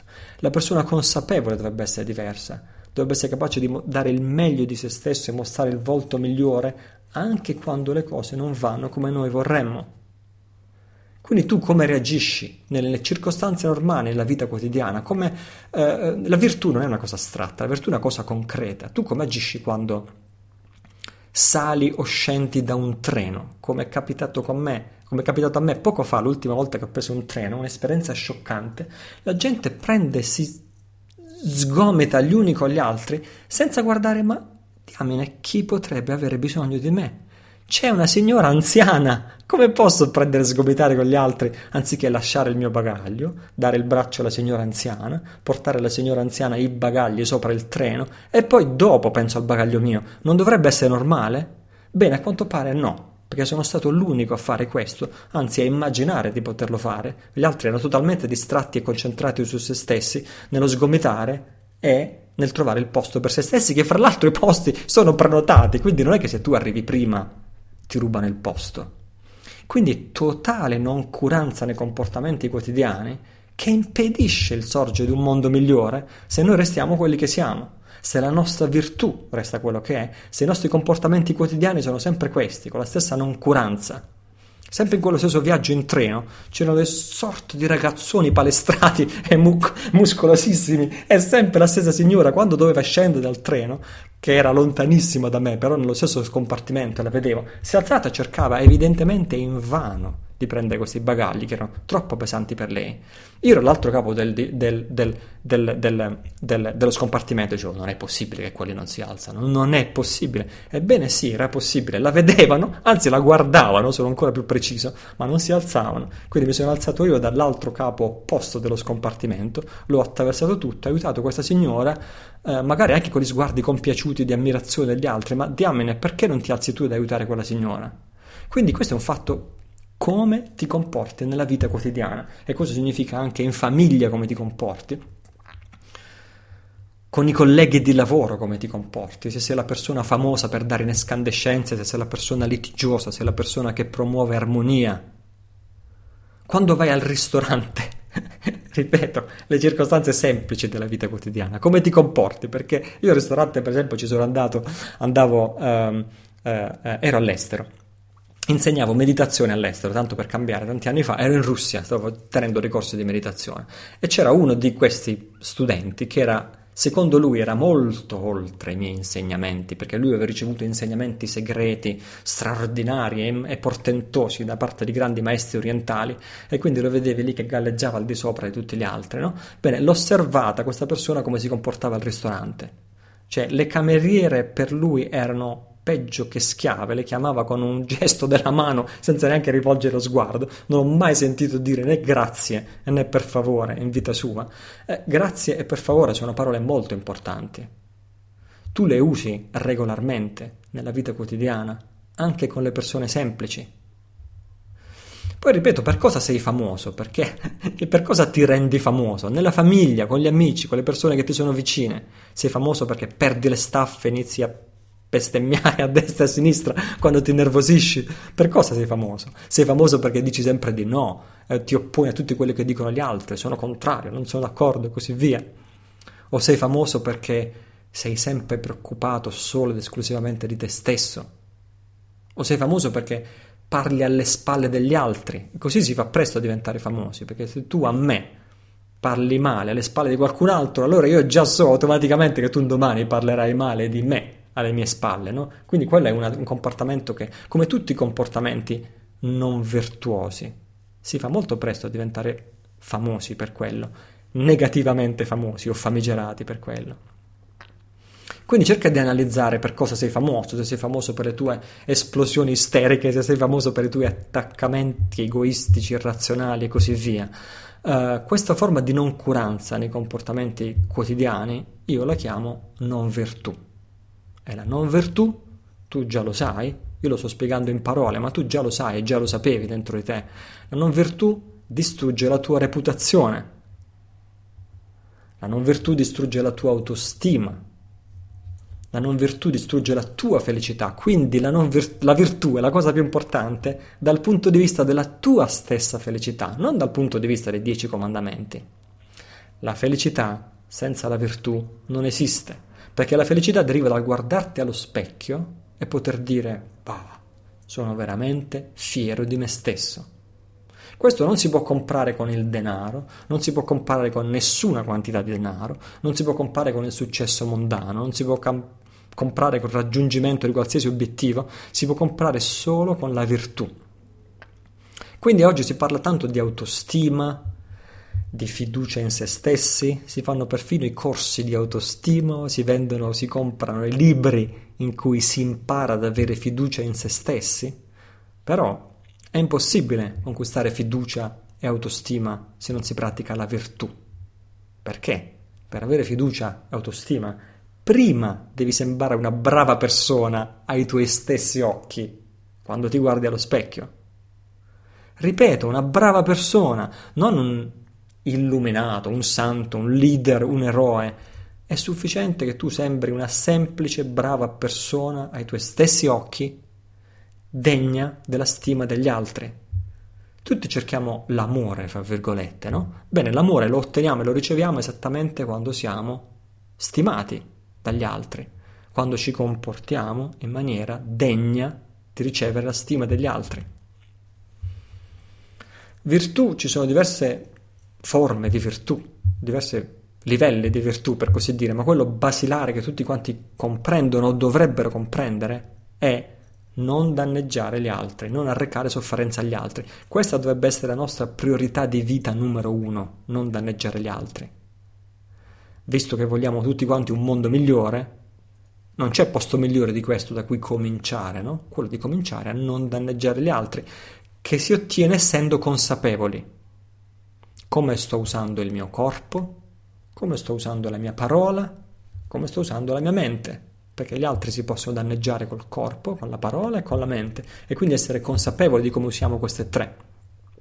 Poi c'è anche una forma più avanzata di virtù, che non è semplicemente astenerci dal fare il male agli altri, ma è, in positivo, renderci utili agli altri, rimboccarci le maniche, fare qualcosa di buono per gli altri, cominciando al nostro piccolo, senza andare tanto lontano, sfruttando quei piccoli talenti e capacità naturali che tutti abbiamo. A volte basta pochissimo Basta un sorriso mentre tutti sono nervosi, basta una parola gentile mentre tutti sono scortesi, basta consolare una persona che sta soffrendo o rassicurare una persona, un bambino che ha paura, per esempio. Basta chiederci come sto usando il mio corpo, la mia parola e la mia mente. Questo, questa pratica della virtù, è nel nostro stesso migliore interesse, è quello che promuove la nostra stessa felicità ed è il modo saggio di raggiungere la felicità, perché il modo maldestro di raggiungere la felicità è quello di prendere scorciatoie. Scorciatoie dell'etica o trarre profitto ai danni degli altri, ma adesso lo faccio sto mezzo imbroglio così alla fine ci guadagno qualcosa. No, quel mezzo imbroglio, che è un concetto tutto italiano, quello del mezzo imbroglio, apparentemente una vittoria, però in realtà è una sconfitta. È una sconfitta ai danni della tua stessa coscienza, perché quando ti vai a guardare allo specchio, non, hai più, non, non vedi dall'altra parte dello specchio una persona di cui essere fiero. Hm? E questo è il peggior torto che tu possa fare a te stesso. Quindi questo è il modo maldestro di cercare la felicità. Il modo saggio è proprio la virtù ed essere di beneficio agli altri. Questo vale per tutto, perfino nel business, e questo lo dico da imprenditore, quale sono, e sono orgoglioso di aver costruito e di aver trasmesso questo messaggio positivo ai miei collaboratori, al mio team e di aver impostato tutta la mia attività nel business imprenditoriale fin dall'inizio su questa lunghezza d'onda. L'unico modo di costruire un business è creare valore per gli altri, creare qualcosa un prodotto o un servizio che migliora la vita degli altri e avere veramente a cuore i nostri clienti, i nostri fruitori dei nostri servizi e così via, avere veramente a cuore che la loro vita migliori attraverso l'utilizzo dei nostri prodotti e dei nostri servizi, se sei un imprenditore. Soltanto avere in mente questo atteggiamento mentale virtuoso, per l'appunto, già questo da solo basterebbe probabilmente a garantire il successo. Basta la virtù e un po' di marketing. il marketing purtroppo un po' ci vuole sempre, cioè significa far conoscere agli altri quello che stai facendo, senza di quello non si arriva da nessuna parte. Ma questo da solo non basta, è la virtù importante, il creare valore per gli altri, valore che trasformi in positivo la, la vita degli altri. È così che si crea ricchezza, è così che si crea prosperità, è così che si fa business. Uh, ritornando alla virtù, dal business, riconquistare la nostra virtù no? significa riconquistare la nostra dignità di persona. E riconquistare la nostra dignità significa riconquistare la nostra autostima, la nostra fiducia in noi stessi e il nostro potere personale. Ecco perché la virtù è la causa diretta di tutta la nostra felicità, passata, presente e futura. Quindi se proprio dobbiamo cercare la felicità, come tutti quanti facciamo, almeno cerchiamola nella direzione giusta, cioè la virtù.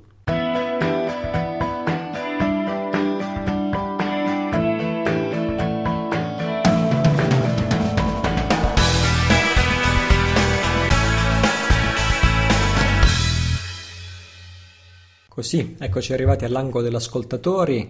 Eh, per favore continua a far arrivare le tue domande, i tuoi commenti, i tuoi feedback su questo podcast e anche a lasciare il tuo commento direttamente sul, sul sito, sul blog tempodicambiare.it, in particolar modo sulla pagina dell'ultimo episodio dove puoi associarti al, al commento e al dibattito con gli altri ascoltatori. Vediamo cosa ci scrive oggi Anna e chissà che non sia la stessa Anna di cui abbiamo letto un commento precedentemente all'inizio della trasmissione, in questo caso vincerebbe la palma d'oro della, del, dell'ascoltatore che fa, che fa, le domande. Uh, uh, Anna scrive: um, Italo, che ne direste di traslocarci su un forum creato appositamente per noi? Già che siamo sempre più numerosi, con tutti questi link interessanti, con filoni svariati di discussioni e interessi, che sarebbe bello trapiantare in appositi orticelli perché crescano meglio eh, ti gusta e a voi altri, eccetera, eccetera. Grazie Anna per la tua, eh, grazie Anna per la tua proposta di metterci. In effetti, sì, ehm, direi che arrivati alla bellezza di 2000 commenti eh, suddivisi fra i primi quattro episodi di questo podcast, direi che Anna abbia ragione, anche perché quando passiamo ai nuovi episodi la discussione si sposta tutta sulla pagina del nuovo episodio e così facendo si perdono i vecchi, quello che era stato detto in precedenza e questo in effetti come Anna sottolinea è un peccato. Allora facciamo così, io ne parlo con il mio team, con i miei collaboratori, vediamo se riusciamo a inserire anche questo progetto fra i nostri uh, altri progetti che abbiamo in corso di svolgimento. Nel frattempo, da parte vostra, da parte tua, per favore confermami se c'è interesse, se un simile forum di discussione potrebbe essere interessante e sarebbe effettivamente usato e frequentato. Fammi sapere cosa ne pensi tu. Un'altra domanda che è arrivata, che voglio leggere, è di Carlo. Vediamo Carlo se lo trovo. Eccolo qui. Carlo, ciao Italo, grazie di, grazie di vero cuore. Scusa, eh Ciao Italo, grazie di vero cuore per tutte le cose che stai facendo, ci stai mettendo veramente tutto te stesso, traspare dal modo in cui parli e interloquisci con noi in maniera molto amichevole e affabile.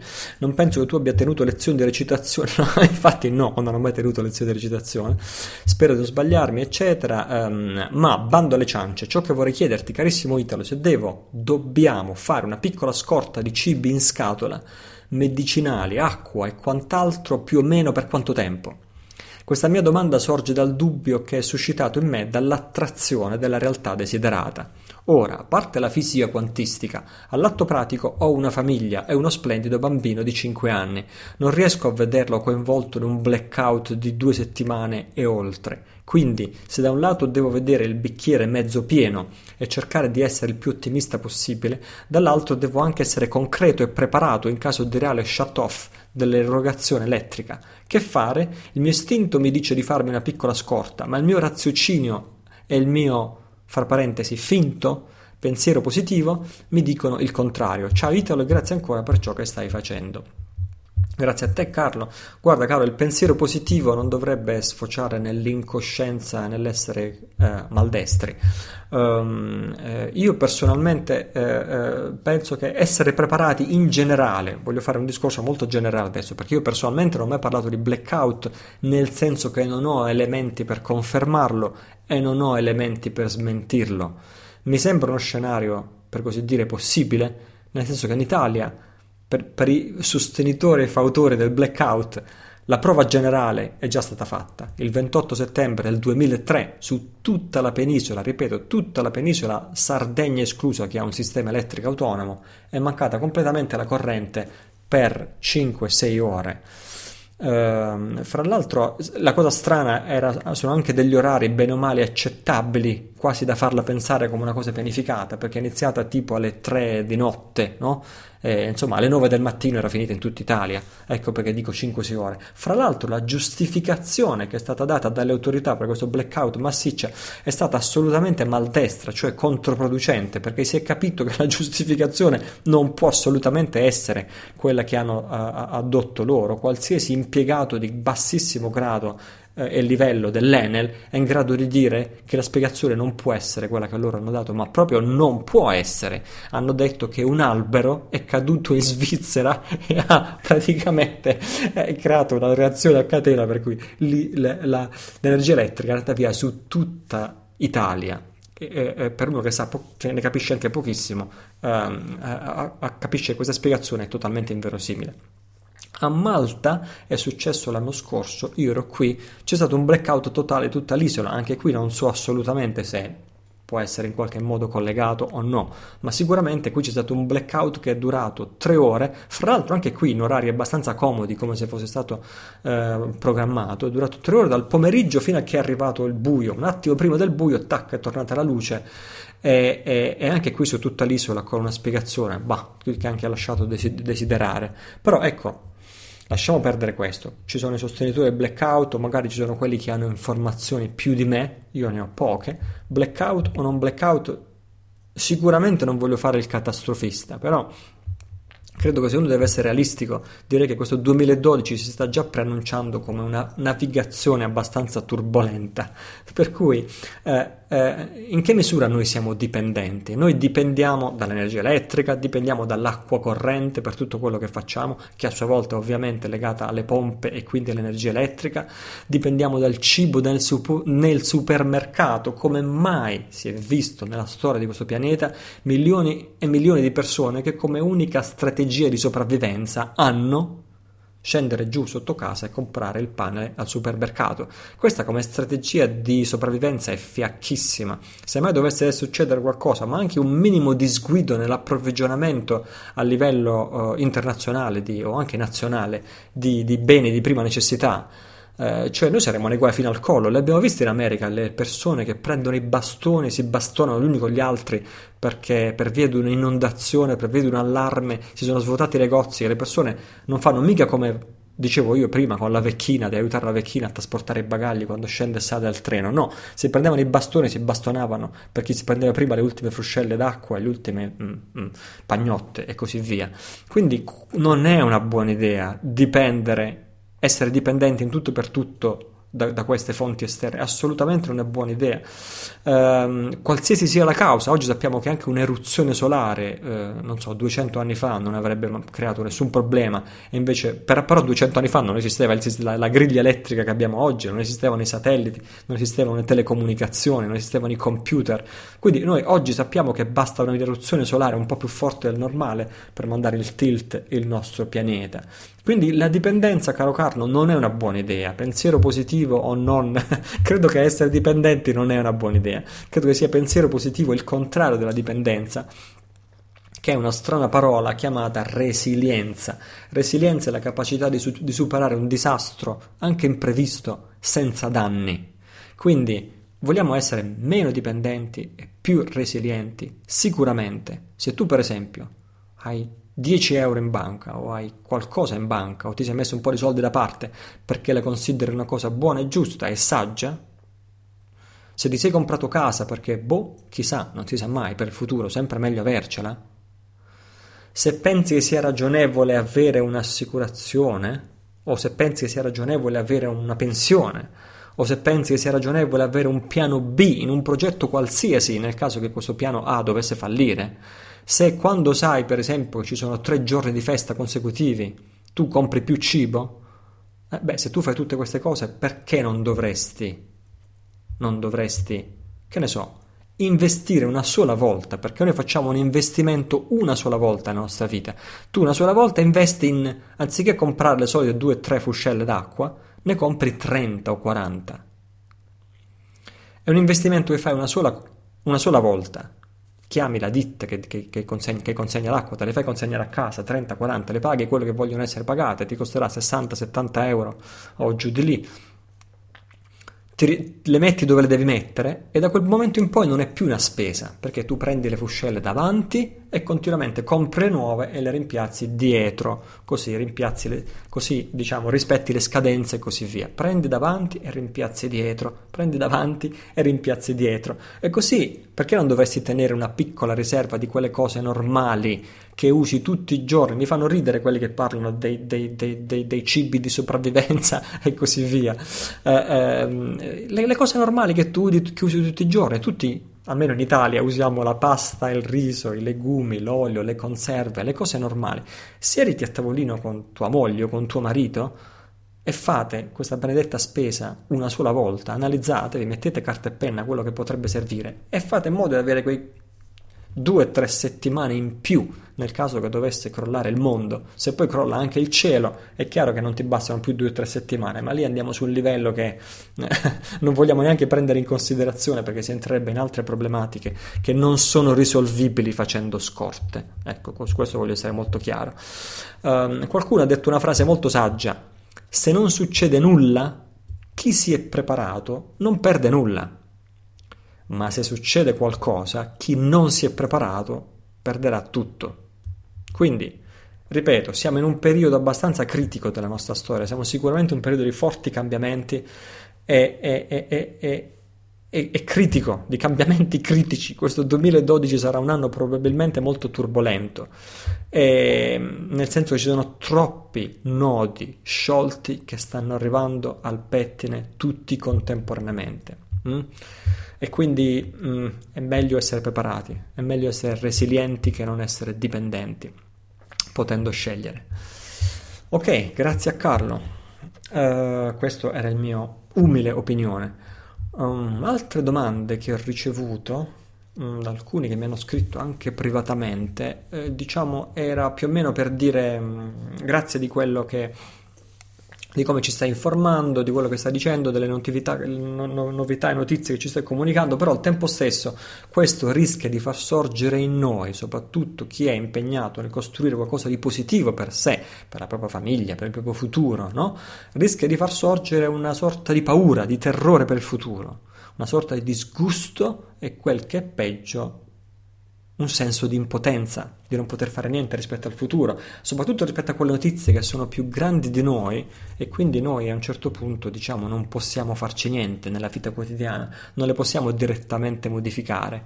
Questa è un'osservazione che io trovo giustissima e quindi ringrazio anche per questa domanda. Credo che se mh, tutte le persone che cercano di costruire qualcosa di buono per se stesso e per gli altri fossero col- colti da senso di impotenza, di paura e di disgusto, le conseguenze sarebbero molto deleterie, sia per gli individui sia per le nostre società da una parte, dall'altra parte essere positivi, fra virgolette, quando si è nella completa ignoranza di quello che succede nel mondo, quello sono capaci tutti, no? E come torniamo alla solita cosa che ripeto sempre, la differenza fra la persona ordinaria e la persona consapevole. La persona consapevole non rinuncia al coraggio di sapere, quindi ha il coraggio di aprirsi alla realtà, vuole sapere, ha una mente indagatrice, vuole sapere cosa sta accadendo, al contrario della persona ordinaria che tende più a comportarsi come lo struzzo, no? O mette la testa sotto la, la sabbia, o anche quelli che sono tutti impregnati di sviluppo personale, di PNL, di New Age, di pensiero positivo, quelli che dicono in maniera sdegnosa, ah, ah, io non leggo mai i giornali perché negativizzano la mia mente, no? Anche quello è un, att- è un atteggiamento poi alla fine piuttosto infantile che lascia il tempo che trova. Um, è ovvio che costruire qualcosa di positivo per noi stessi, per gli altri, per il nostro futuro, per le nostre famiglie e così via, è più o meno dieci volte più difficile no? rispetto al farlo nella completa ignoranza. Su questo sono d'accordo, è più difficile, però la difficoltà crea opportunità, la difficoltà crea una, ten- una, una, situazione di tensione e di sfida, no? Però è proprio questa tensione e questa sfida che fanno crescere le persone. Questa situazione di difficoltà ci aiuta innanzitutto a chiarire noi stessi in che mondo vogliamo vivere, ci aiuta a chiarificare i nostri valori, avere chiaro noi stessi quali valori, avere chiaro noi stessi la realtà che vogliamo creare per noi stessi. No? Questo è importantissimo.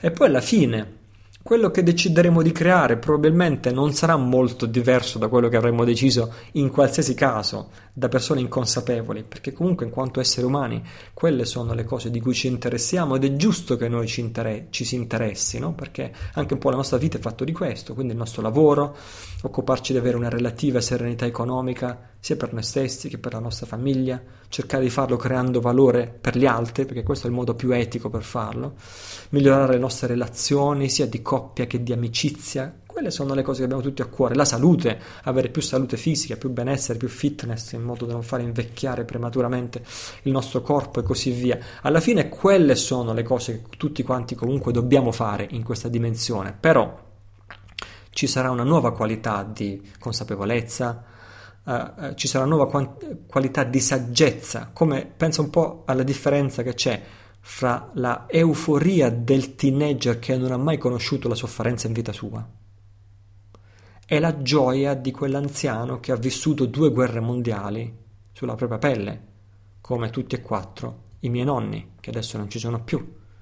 C'è una differenza fra l'euforia incosciente no? del teenager è invece la gioia della persona che ha conosciuto la sofferenza, è una gioia molto più equilibrata e questo è il sapore della saggezza, è il sapore della responsabilità verso gli altri, la compassione, la virtù, ci sono tante qualità positive che la consapevolezza fa sorgere e anche apprezzare quello che conta veramente, perché eh, non è che il successo, i soldi, il denaro e così via, non è che tutte queste cose ce le porteremo con noi per sempre o dopo aver lasciato questo mondo. Quindi apprezzare le cose veramente che contano eh, ci aiuta a riprioritizzare, ammesso che questa sia una parola, eh, ciò in cui crediamo e le cose che noi crediamo essere importanti. Ora, come si fa a fare questo? Beh, questa è la strada e questo è il puzzle che deve risolvere ciascuno di noi, no? Ed è questa difficoltà che ci fa maturare. Io qualche suggerimento l'ho già provato a dare, per esempio nello scorso episodio parlavo del bodhisattva. Il bodhisattva è quella persona che continuamente mira al bene anche se le probabilità non sono in suo favore. No? Il bodhisattva non pensa che sia veramente possibile aiutare gli altri in senso completo e perfetto, però cerca di farlo ugualmente. Questo è un atteggiamento giusto. Anche lo scorso episodio, in risposta a un ascoltatore, Nick si chiamava, che mi chiedeva di se dobbiamo rinunciare ai nostri progetti e, o portarli avanti, io rispondevo: tieniti stretti i tuoi progetti, continua a perseguirli perché sono la cosa più importante del mondo. No? Questi sono i miei pensieri, le mie riflessioni su come è il modo giusto di affrontare questa situazione. Poi ciascuno di noi lo risolverà creativamente a modo proprio ed è proprio questo che ci fa crescere. Ok? Bene, questo credo sia più o meno tutto, anche perché ah, c'è un'altra domanda carina, una domanda carina di Roberta, che è bella perché ha la bellezza delle cose semplici. Ciao Italo, con questo podcast non ho capito dov'è che vuoi andare a parare.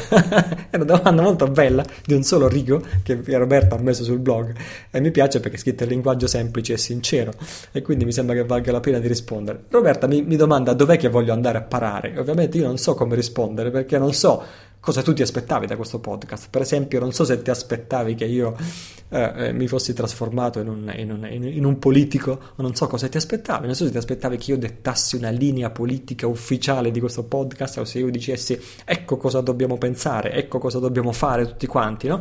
I miei scopi sono né più né meno quelli che continuo a ripetere fin dall'inizio, cioè facendo la premessa che oggi viviamo in uno scenario estremamente confuso io ripeto, sono una persona dotata di spirito di indagine, voglio pensare con la mia testa, cercare di capire le cose come stanno insieme a te, però oggi obiettivamente lo scenario è molto confuso. Non so se esiste una sola persona in tutto il mondo che sa veramente quello che sta succedendo nel mondo, no? E in questo forse io sono un po' distante dalla maggior parte dei, dei, dei complottisti, fra virgolette, perché, o magari di quelli che pensano che esista un unico nemico malvagio illuminati, i massoni, e questi e quegli altri. No? Io non penso che, anzi io penso che non solo non esiste un unico nemico malvagio, ma forse non esiste neanche uno che sia a conoscenza di tutto il quadro completo della situazione, per il semplice fatto che, che, che, che come in basso e così in alto le fazioni, le lotte di potere, la divisione, gli uni contro gli altri, sono a tutti i livelli, anche ai livelli più alti da una parte, dall'altra parte c'è un aggravante nel mondo contemporaneo e questa aggravante è una cosa chiamata profitto, una cosa chiamata mercato. Oggi la sete di profitto delle multinazionali è una sorta di forza a sé stante impersonale, cioè non c'è una persona cattiva che dice andiamo e inquiniamo il pianeta, no? Sono le logiche di profitto, purtroppo, che portano a far sì che si prendano decisioni che inquinano il pianeta. Così come non è che c'è il cattivo lì che dice ah, ammazziamo, insabbiamo tutti quelli che scoprono le cure naturali al cancro, uccidiamoli. no, ci sono delle logiche di profitto perverse, malate, disturbate, per cui se tu sei in un laboratorio di ricerca, e ovviamente quel laboratorio di ricerca è interamente sovvenzionato da una azienda chimica farmaceutica, è ovvio che se tu scopri una cura naturale del cancro, il boss che sta sopra di te ti viene a dire ma questa cosa che tu hai scoperto è brevettabile? No. E allora che ce ne facciamo? Capito? Ecco perché la situazione è così, è così, è così comp- com- complessa oggi non c'è un unico nemico malvagio con cui sarebbe facile combattere come Don Chisciotte contro i mulini a vento. Ora, fatta questa premessa, fatta questa premessa, ci sono alcune certezze. Certezze sono che sicuramente il mondo non è quello descritto dalla Repubblica, dal Corriere della Sera, dalla stampa o dal giornale o da nessun giornale. Se vogliamo avere una pallida idea di cosa sta succedendo nel mondo, dobbiamo ricercare. e dobbiamo pensare con la nostra testa. Questa è una premessa certa. Poi, altra, un'altra certezza è che il mondo può migliorare soltanto insieme a un miglioramento degli individui. Se non miglioriamo noi, non può migliorare il mondo. Per me, questa è un'altra certezza. Quindi, per quanto mi riguarda, i miei scopi sono quelli che continuo a ripetere, sono quelli che continuo a perseguire. Questo è un podcast per nutrire la consapevolezza di quello che accade intorno a noi e dentro di noi. Quindi gli scopi sono l'informazione, l'indagine su quello che accade nel mondo di cui i giornali non parlano e soprattutto fare questo senza paraocchi, con spirito di autentica indagine, di autentica curiosità, senza mai pensare di avere la verità in tasca. Ogni volta che scopriamo una cosa, ricordarci che potrebbe essere vero l'esatto contrario, sempre. Oggi per la prima volta ho espresso un'opinione, no? ho detto poco fa che penso che Ron Paul potrebbe rappresentare veramente il cambiamento per, per, per, l'America e quindi per il mondo, l'ho detto, ed è veramente la prima volta che esprimo un'opinione di questo genere così forte in ambito politico, però sono sempre pronto a pensare che potrebbe essere vero l'esatto contrario, che potrei essermi sbagliato e che certamente non sono io ad avere la verità in tasca. Ecco, questo non ci dovrebbe, questo spirito non ci dovrebbe mai abbandonare verso niente, quello che chiamavo l'attaccamento alle idee. Non dovremmo avere attaccamento alle idee. In più, a differenza di una, che ne so, trasmissione radiofonica neutrale, questa non è una trasmissione radiofonica neutrale. Perché? Perché io sono realmente, personalmente interessato non solo a informare o a fare il giornalista, che non è fra l'altro una delle mie capacità, ma sono interessato a essere protagonista del cambiamento, cioè a favorire insieme a te cade- ca- la caduta del vecchio e il sorgere del nuovo, sia dentro di noi che intorno a noi. Se poi ci sarà da coordinarci, da metterci insieme, da contribuire per dare una spallata al vecchio o passare dalle parole ai fatti, io sicuramente non mi tirerò indietro e so che neanche tu ti tirerai indietro. Quindi c'è questo aspetto in più per quanto mi riguarda. Uh, e poi, questo per me forse fra tutti gli scopi di questo podcast è lo scopo più importante, desidero identificare chiaramente insieme a te i valori sani su cui si può costruire il nuovo perché è tempo di cambiare, il vecchio sta cadendo da solo, il nuovo sta sorgendo, ma è importantissimo e vitale che identifichiamo insieme i valori sani su cui si può costruire il nuovo, perché senza di quello non si va da nessuna parte. Finora ho parlato di responsabilità, virtù, ci sono almeno altri due valori su cui sono pronto a buttarmi nelle fiamme, talmente li considero importanti per costruire in positivo il nuovo e di questi ti parlerò nei prossimi episodi. Um, questo per me, per quanto mi riguarda, è uno dei contributi più importanti che personalmente credo di poter dare. Quindi Roberta, grazie per la tua domanda, non so cosa ti aspettavi, non sono un leader politico che devo servire un piatto pronto e dire questa è la nostra poli- linea politica ufficiale, fra l'altro questo non corrisponde ai miei punti di forza, quindi se mi atteggiassi a leader politico offrirei un pessimo servizio al mio pubblico perché non corrisponde ai miei punti di forza, al massimo potrei essere un garante, fra virgolette, cioè fare da garante del rispetto di certi valori che secondo me sono imprescindibili per creare qualcosa di buono, se mai qualcuno mi vorrà fare da garante di qualcosa. Però a parte questo, Roberta, grazie per la tua domanda, spero di aver risposto alla tua domanda. E direi che siamo addirittura d'arrivo. Eh, come risorse consigliate questa volta a piedi pagina, prima dei commenti, alla fine del post di presentazione di, questa, di questo episodio, ti ho messo soltanto un video e questo video è ancora una volta, ladies and gentlemen, riguarda le scie chimiche, ma più che altro questa volta per mettere la parola fine.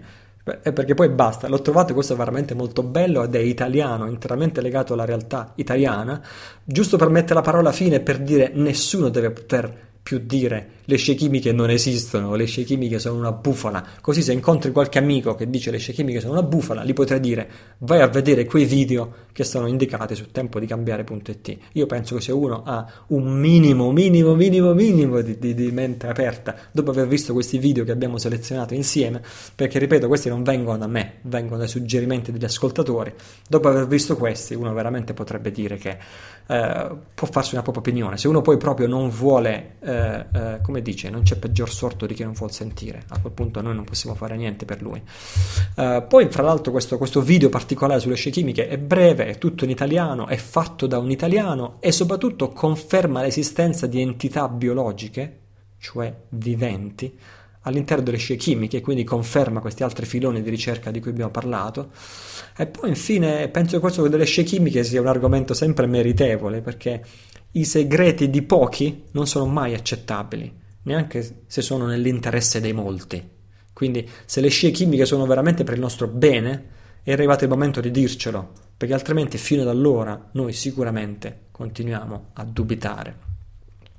Che dire, io ti invito sempre a lasciare il tuo nome e email eh, nella, e iscriverti alla newsletter di questo podcast, così ti posso avvisare se qualche puntata viene soppressa per causa di forza maggiore o ti posso avvisare se ci sono puntate fuori programma o edizioni straordinarie o qualcosa del genere.